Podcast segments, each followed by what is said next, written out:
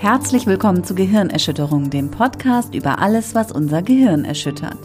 Wir sind Veronika Barmann, Psychologin und Psychotherapeutin und Katharina Mild, Journalistin. Und heute sprechen wir über Träume. Nachdem wir in der letzten Folge das Thema Schlaf untersucht haben, wollen wir uns jetzt nochmal den Träumen widmen, weil ihr habt nämlich, also zumindest die Leute von euch, die uns bei Instagram folgen und unsere Vorab-Abfrage zum Thema Schlaf beantwortet haben, haben sich nämlich ganz doll gewünscht, dass wir auch ganz viel über Träume erzählen. Und deshalb haben wir gedacht, das machen wir nochmal in einer kleinen Extra-Folge. Und zwar wolltet ihr von uns wissen, einerseits, warum träumen wir überhaupt? Was sind Träume? Genau, in dem Zusammenhang wollen wir natürlich auch über Albträume sprechen und darüber sprechen, wie sich Träumen auf unsere Schlafqualität auswirkt. Vero, was sind denn Träume? Ja, also Träume sind eigentlich sozusagen kognitive Verarbeitungsprozesse, die in der REM-Schlafphase stattfinden. Und weil du es schon gesagt hast, so ein bisschen, was ist das eigentlich oder wozu gibt es das? So ganz genau wissen wir das auch noch gar nicht.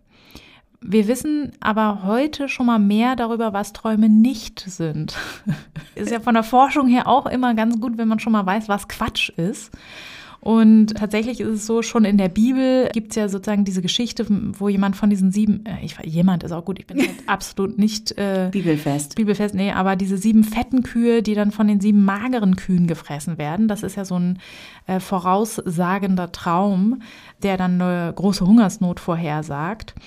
Und deswegen, da kann man auf jeden Fall schon sehen, wie lange wir Träumen schon starke Bedeutungen zumessen. So, und dann der nächste, der dann gekommen ist, war natürlich Freud, der mit seiner Traumdeutung. Ähm, der nächste direkt nach der ja, Bibel. Direkt nach, direkt nach Jesus.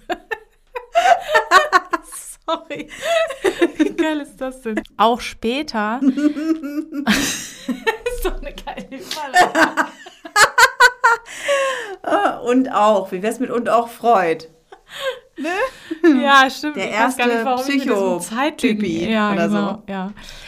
Und auch die psychologischen Theorien, die ja maßgeblich von Freud geprägt sind, äh, gibt es natürlich viele, dass Träume irgendwie für unsere unterdrückten Triebe stehen und ganz viele Aufklärungsarbeit leisten können über das, was uns als Personen bewegt. Wissenschaftlich ist das tatsächlich nicht haltbar. Nein. Nein. Also ich dachte das tatsächlich auch immer, dass das so ganz viel unter, was wir so unterbewusst denken, fühlen, dass das so in unseren Träumen dann so rauskommt. Ja, es ist so ein bisschen die Frage, wie man das jetzt definiert, weil tatsächlich ist es jetzt nicht so, dass irgendwie, was weiß ich, du irgendwelche Triebe unterdrückst und genau die zeigen sich dann in deinen Träumen, so wie Freud es dachte, das konnte sich wissenschaftlich eben nicht halten lassen. Aber man hat andere Sachen zeigen können, zum Beispiel, dass man äußere Reize in Träumen auch verarbeitet. Also man hat zum Beispiel Probanden, immer wenn die in den REM-Schlaf gekommen sind, Wasser ins Gesicht gemacht. Und die haben dann eben alle geträumt, wenn, wenn sie gerade im Theater irgendwie waren, ah, da ist jetzt ein Loch in der Decke oder so. Die haben dann alle diese äußeren Reize da verarbeitet. Ja. Das heißt ja, dass unser Gehirn schon irgendwie damit befasst ist, Dinge irgendwie zu ordnen und irgendwie herzurütteln. Und da kann man natürlich schon manchmal auch Rückschlüsse darauf ziehen, was einen halt gerade bewegt. Es gibt auch andere Experimente, dass man Leuten zum Beispiel sublim Reize dargeboten hat, also nicht wahrnehmbar. Man hat den Bilder gezeigt und dazwischen hat man so ganz kurz so Pyramiden eingestreut. Und die haben dann eben auch signifikant höher in der äh, Folge von auch Pyramiden geträumt. Das heißt, es muss schon so sein, dass wir irgendwie die Reize, die wir täglich so aufnehmen, verarbeiten. Aber das zu interpretieren als ja unterdrückten Triebe, die wir haben, das ist natürlich ein bisschen zu weit gefasst. Also Hobson hat eine andere Theorie gehabt. Und auch, da, und auch da musste ich schon in der Vorbereitung, habe ich mich natürlich schon die ganze Zeit beömmelt, weil ich dachte, ah ja, wir gehen hopsen, hopsen, hops durch die Träume. Und dann dachte ich, ganz souverän bringe ich das jetzt rüber, aber klar kann er, dass du den noch mitnimmst. Du hast doch angefangen zu lachen. Weil du gelacht hast. Ich habe nicht gelacht. Ich habe gespürt, dass du lachen wolltest. nee, ich habe nur kurze Irritation gehabt, weil ich dachte, hops. das habe ich gehört. Obwohl wir uns nicht sehen, habe ich das gespürt durch den Raum hier, durch zwei Schirme. Der hat die Aktivationssynthese-Theorie aufgestellt. Und zwar hat der einfach mehr Informationen auch schon über unser Gehirn gehabt und der konnte messen, dass eben Schaltkreise des Hirnstamms an sozusagen die Hirnrinde ähm, Signale senden und unser zerebraler Kortex, so nennt man die Hirnrinde, die versucht eigentlich immer alles irgendwie gut einzuordnen und den Dingen eine Bedeutung beizumessen. Und der hat deswegen gesagt, dass diese Signale eher zufällig sind, aber unsere Hirnrinde versucht eben da einen Sinn reinzukriegen und deswegen entwickeln sich diese Geschichten. Und die Informationen, die er spannend fand, war dann eher, wie sozusagen die Leute diese Geschichten interpretieren. Also hinterher. Genau, und das muss ich sagen, das mache ich sogar, also in der Praxis kommen natürlich häufiger mal Leute und fragen, oh, ich habe dies und jenes geträumt, was heißt denn das jetzt? Sie als Psychologin müssen mir da doch mal jetzt Wissen drüber verschaffen. Und da, naja, sage ich halt auch immer, dass die Wissenschaft jetzt schon gezeigt hat, dass so die Traumdeutung, wie Freud sie sich ausgedacht hat, nicht so gut funktioniert. Aber was häufig ganz interessant ist, ist, dass man schaut, welche Emotionalität war denn dabei? Weil oft träumen wir auch Dinge, die überhaupt keinen Sinn ergeben, irgendwie ein umgedrehtes Haus, was man irgendwie, mit dem man jonglieren kann oder sonst irgendwie was, das ist, funktioniert ja alles gar nicht. Was sollen das für Hinweise sein? Das äh, gibt's ja nicht in der echten Welt. Aber es kann ein Hinweis sein, wenn ich zum Beispiel dabei ganz aufgeregt bin und total unter Zeitdruck bin, wenn ich irgendwelche Sachen im Traum machen muss. Und dann frage ich häufiger mal die Leute, ja, kennen Sie denn das jetzt gerade aus Ihrem Alltag, diese Art von Gefühl? Und da kann man schon manchmal auch Hinweise kriegen, warum vielleicht ein Traum sich entwickelt hat und ähm, warum einen das eben so nachhaltig beschäftigt. Also das ist schon manchmal so als heuristisches Modell, sage ich mal, also von dem aus man dann eben Hypothesen selber ableiten kann, ist das schon manchmal ganz spannend. Aber so dieses Eins zu eins, wenn ich da und davon träume, dann passiert das und das, das ist eigentlich nicht so. Was mich zu einer kuriosen Situation bringt, die ich mal erlebt habe in Therapie. Und zwar gibt es einen Witz, den ich ganz lustig auch finde.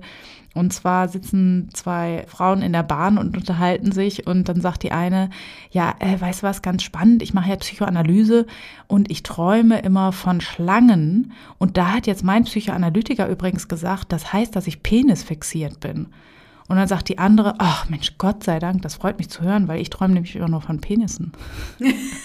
und ich finde es halt ganz lustig. Aber viel lustiger fand ich es, dass tatsächlich ich mal äh, jemanden in Behandlung hatte, der dann kam und meinte, ja, Sie als Psychologin, Sie kennen sich doch aus mit Träumen. Ich muss Ihnen da mal was erzählen. Und zwar, ich träume immer von Schlangen. und ich natürlich nicht anders konnte, weil ich diesen Witz kenne, mich erstmal, äh, ja, ich habe total angefangen zu lachen. Habe dann das dann natürlich auch erklärt und den Witz erzählt, aber ähm, genau. Weitere Interpretationen über diesen Schlangentraum konnten wir dann auch nicht anstellen, tatsächlich.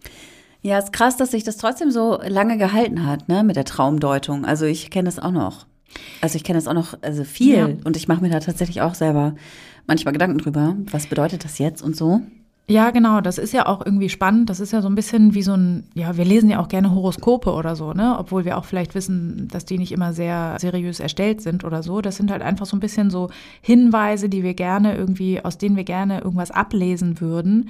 Also ich habe auch tatsächlich in einer Psychologen-WG als Studentin gewohnt und da hatten wir auch ein großes Buch auf dem Tisch, immer in der Küche Traumdeutung und da waren auch so richtig absurde Sachen drin.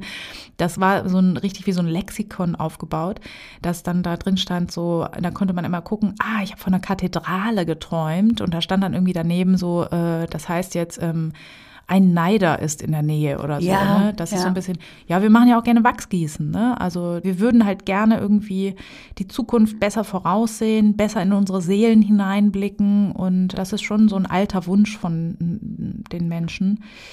Und ich glaube, dass sich das deswegen auch so gut hält. Und wie gesagt, also ich habe auch schon tatsächlich über Träume gemerkt, dass ich gewisse Sachen schon registriere, obwohl mir die noch gar nicht so bewusst waren. Also ich habe quasi auch hellseherische Träume. Das ist natürlich Quatsch, ne? Aber ich habe schon öfter mal irgendwie geträumt, zum Beispiel, dass sich Menschen trennen oder sowas in der Art. Und da ist es so, dass das dann auch eingetreten ist. Und das ist natürlich, liegt natürlich nicht daran, dass mir irgendwie irgendjemand über meine Träume ein Zeichen geben wollte oder so, sondern dass ich am Tag wahrscheinlich schon wahrgenommen habe, da ist so eine Distanz oder eine Kühle zwischen den Menschen, die sich entwickelt hat. Und ich habe es nicht so registriert, aber ja, im Traum hat mein Gehirn anscheinend doch schon sich damit befasst und äh, deswegen hat mein ja, wie Hobson sagt, mein zerebraler Kortex hat dann eben schon diese entsprechende Geschichte gestaltet, die dann erst in der Zukunft eingetreten ist. Deswegen, das ist ja auch spannend und da kriegt man ja auch den Eindruck, ne, als könnte man irgendwie die Zukunft vorher träumen oder ähnliches und ja, wäre ja nicht schlecht, ne? Also, wenn jetzt einer mal von dieser dritten Welle geträumt hätte. Ja, ich habe, glaube ich, so einige von geträumt, es hat nur keiner drauf gehört. Ja, ist so. Aber heißt das, äh, wenn wir jetzt zum Beispiel auch zu Albträumen neigen, was sagt uns das dann über unser, über unseren Gemütszustand, den Zustand unserer Seele? Also Albträume sind nochmal so ein spezielles Feld, weil das gehört auch zu den Schlafstörungen dann wieder dazu. Und das kann natürlich auch im Zusammenhang mit zum Beispiel traumatischen Ereignissen auftreten. Also bei einer posttraumatischen Belastungsstörung, da leide ich häufig an Albträumen. Und genau, das ist natürlich auch etwas, was äh, eine große Angst vorm Schlafen auslösen kann und was man auf jeden Fall auch behandeln lassen sollte. Das ist auch etwas Merkwürdiges, weil wir ganz, ganz lange gedacht haben, Albträume, damit muss man sich irgendwie abfinden. Und das stimmt gar nicht. Also es ist eigentlich sehr gut behandelbar und das sollte man dann auch machen. Ja, krass, das hätte ich auch gedacht, dass man, also dass das halt irgendwie dazugehört und normal ist. Ja, wenn man jetzt gelegentlich einen Albtraum hat, dann ist das auch in Ordnung. Also man wird jetzt keine Therapie machen können, dass man nie wieder in seinem Leben einen schlechten Traum hat. Und bei Kindern gibt es auch Phasen, wo Albträume äh, regelmäßig auftreten. Ich habe gerade ein Kind, was irgendwie jede Nacht von bösen Katzen träumt. Das ist äh, relativ belastend. Und das ist auch etwas, das vergeht dann meistens auch wieder. Aber wenn äh, Albträume regelmäßig auftreten, also mehr als zwei bis dreimal die Woche, dann ist das schon etwas, was wir als pathologisch bezeichnen würden und wo man auf jeden Fall die Zeit investieren sollte, etwas dagegen zu tun. Ja, und wie behandelt man das dann? Also erstens zu nennen ist da das, was wir in der letzten Folge auch viel besprochen haben, die Schlafhygiene. Die kann schon einiges an Albträumen verbessern. Dann ist es auch hier so, dass das Erlernen eines Entspannungsverfahrens förderlich sein kann. Und dann ist es so, es gibt ein bisschen so einen Spezialfall, weil nicht jeder das kann, das sogenannte Klarträumen oder auch Luzidträumen. Das bedeutet so, dass man im Traum quasi wach ist und darüber den Traum lenken kann. Das ist natürlich eine komfortable Sache und das sollte man dann eben, wenn man das kann, nutzen, um die Albträume zu verändern. Also ich erinnere mich tatsächlich, dass ich das als Kind sehr gut konnte und irgendwann auch richtig so eine Expertin da drin geworden bin, weil ich ja halt innerhalb dieser Albträume immer, wenn ich es ja, ich weiß gar nicht, wie man das herstellt. Ich habe mich irgendwie gefühlt immer dann so ganz doll angestrengt und dann quasi so das Ruder an mich gerissen respektive dann sozusagen Steuerungsfähigkeit im Traum erlangt. Und dann habe ich natürlich mir irgendwelche Superpower-Kräfte irgendwie angedeihen lassen und bin dann irgendwie mit meinen riesigen Sprungfederschuhen weggesprungen vor den Monstern oder ja, habe die irgendwie alle platt gemacht oder so. Auch das kann eben helfen bei Albträumen. Unter Erwachsenen ist diese Fähigkeit des Klarträums oder Luzidträums aber nicht so stark verbreitet. Und dann kann man sich eben einer anderen Technik bedienen, und zwar der Imagery Rehearsal Therapy. Und da geht es eben darum, dass man erst die Albträume aufschreibt und dann eben schaut, dass man die quasi umschreibt. Also wenn ich jetzt träume, irgendwie, ich werde verfolgt von zwei grünen großen Monstern, dann nehme ich diesen Traum und ja, was weiß ich, lock die dann in eine Falle und dann fallen die irgendwie in ein Loch oder so. Ne? Also ich äh, versuche den Traum so zu verändern, dass er mich nicht mehr ängstigt. Und dann muss ich diesen neuen Traum quasi versuchen, mir immer wieder zu imaginieren. Also ich muss den immer wieder sozusagen mir ganz konkret vorstellen und den sozusagen üben. Und das führt eben tatsächlich wissenschaftlich nachgewiesenermaßen dazu, dass Albträume auch weniger auftreten.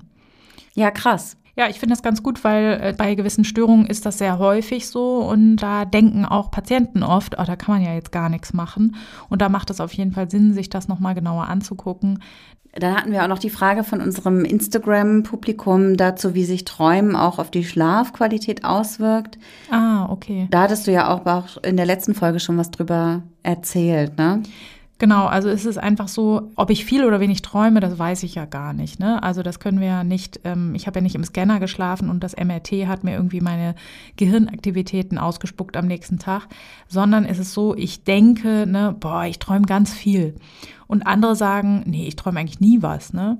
Und der Unterschied ist einfach nur, dass derjenige, der denkt, er träumt viel, öfter in der REM-Phase aufwacht weil das häufige Erwachen führt dazu, dass wir uns an die Träume erinnern.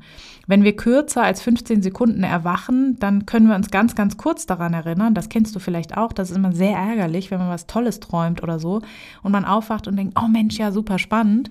Und keine fünf Minuten später hat man es aber dann auch schon wieder vergessen.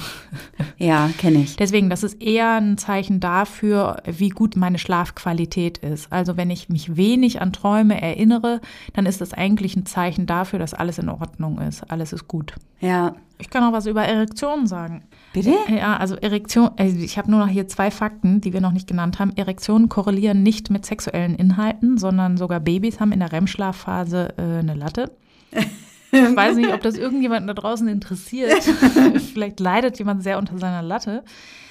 Mega spannend fand ich auch, aber das habe ich gar nicht mehr aufgeschrieben. Man hat sogar im Zusammenhang mit luziden Träumen, äh, hat man sogar eine Frau untersucht, die konnte quasi ihre Träume steuern und hat gerne Träume mit sexuellen Inhalten gehabt. Und die hat sogar physiologisch messbare Orgasmen erlebt. Ja, interessant. Also da äh, muss ich sagen, die Fähigkeit hätte ich auch gerne. Ist aber nichts, ähm, nee, was nix. viele Leute jetzt nee, was. Genau. Ah ja. Mhm. Nee, ist eher so, wenn man so rumliest, 34 Wochen über Schlaf, denkt man, oh, spannend. Oft denken Leute, man träumt nur wenige Sekunden. In Wirklichkeit dauert ein Traum nur wenige Sekunden und das stimmt gar nicht. Nee? Nee. Dauert lange. Ja, das wurde mir nämlich als Kind auch erzählt. Man träumt gar nicht so lange, wie man denkt, sondern das sind eigentlich nur ganz wenige Sekunden. Und das hat man wissenschaftlich herausgefunden, das stimmt gar nicht. Also man hat Leute nach Beginn der REM-Phase fünf oder 15 Minuten nach Beginn geweckt und hat die gefragt, na, wie lange hast du denn jetzt geträumt? Und das hat halt stark miteinander korreliert. Also die Leute, die nach fünf Minuten geweckt wurden, haben zu einem großen Prozentsatz gesagt, ja, nach ich habe jetzt so fünf Minuten geträumt und die anderen haben halt gesagt, naja, so 15 Minuten. Also man äh, mutmaßt heutzutage eher, dass äh, Träume quasi in Echtzeit ablaufen. Ja, krass. Genau. Was ist denn dein Lieblingstraum? ich konnte früher ja dieses Luzidträumen sehr gut und da habe ich immer, wenn ich mal Einfluss nehmen konnte, meistens mir irgendwas ausgedacht, dass ich fliegen kann. Witzig. Also das ist ja so ein Klassiker, ne? Aber das fand ich wirklich immer total toll, wenn man irgendwie so, ja, es war so ein großes Gefühl von Freiheit irgendwie und das fand ich immer toll. Also heute ist es eher so, ähm, ja, also wenn ich keine Albträume habe, die immer sehr äh, belastend sind, ehrlich gesagt, und die meistens von so totalitären Staaten handeln, was auch irgendwie, krass, ja, ja, hat auch mal jemand eine Theorie zu aufgestellt, aber bringt mir auch nichts. Also verändert hat es sich trotzdem noch nicht. Wenn ich nicht so etwas träume, dann sind es meistens egal vom Inhalt her, sondern einfach nur Träume, wo ich eine gute Stimmung habe.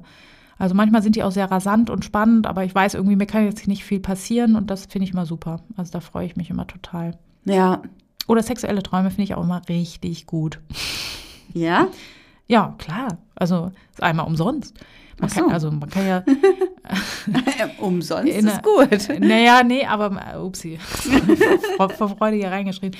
Nee, aber ja, ist halt wie so ein Film, den man sich anguckt, wo man selber quasi mitspielen darf und wo es keine Konsequenzen droht. Ne? Es können irgendwie 32 mehrgeschlechtliche Fabelwesen sein und ich krieg auch gar keinen Ärger hinterher. Das ist doch super. Von wem kriegst du sonst Ärger, wenn du mit Fabelwesen Sex hast?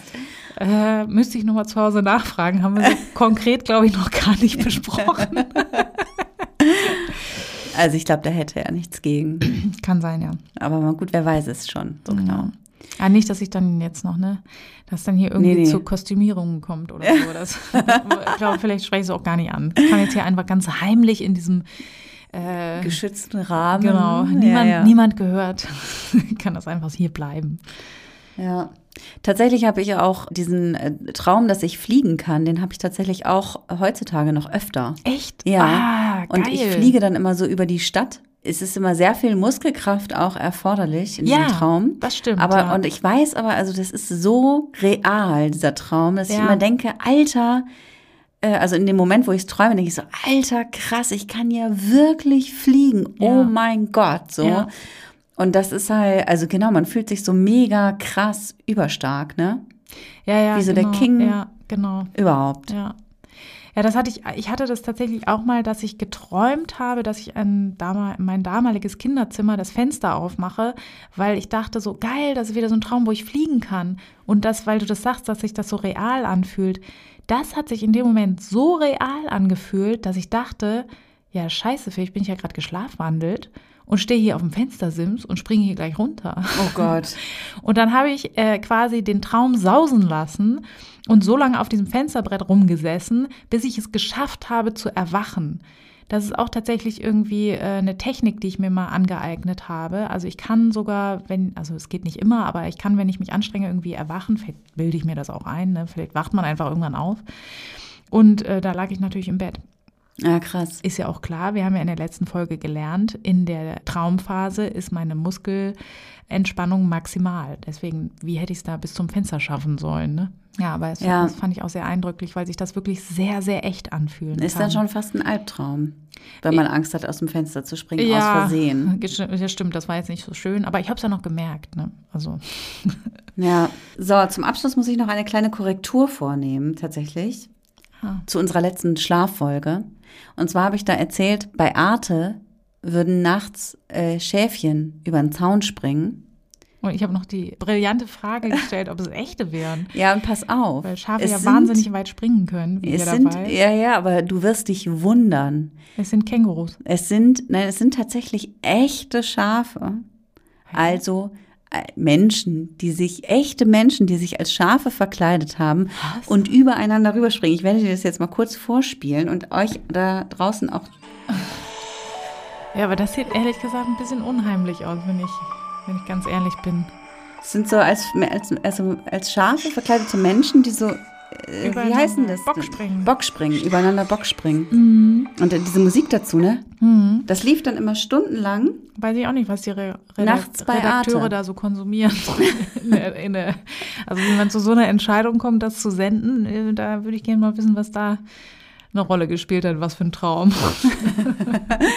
Ja, jedenfalls wollte ich das gerne nochmal eben klarstellen. Nicht, dass wir von Arte verklagt werden, weil wir erzählt haben, da wären nachts irgendwelche Zeichentrickschäfchen über den Zaun Das wäre gesprungen. krass Ist ja gewesen. Quatsch. Das wäre wirklich krass gewesen. Hätte ja. passieren können. Ja, die, die Schauspieler wahrscheinlich, die jahrelang trainiert haben, um das äh, so elegant hinzukriegen.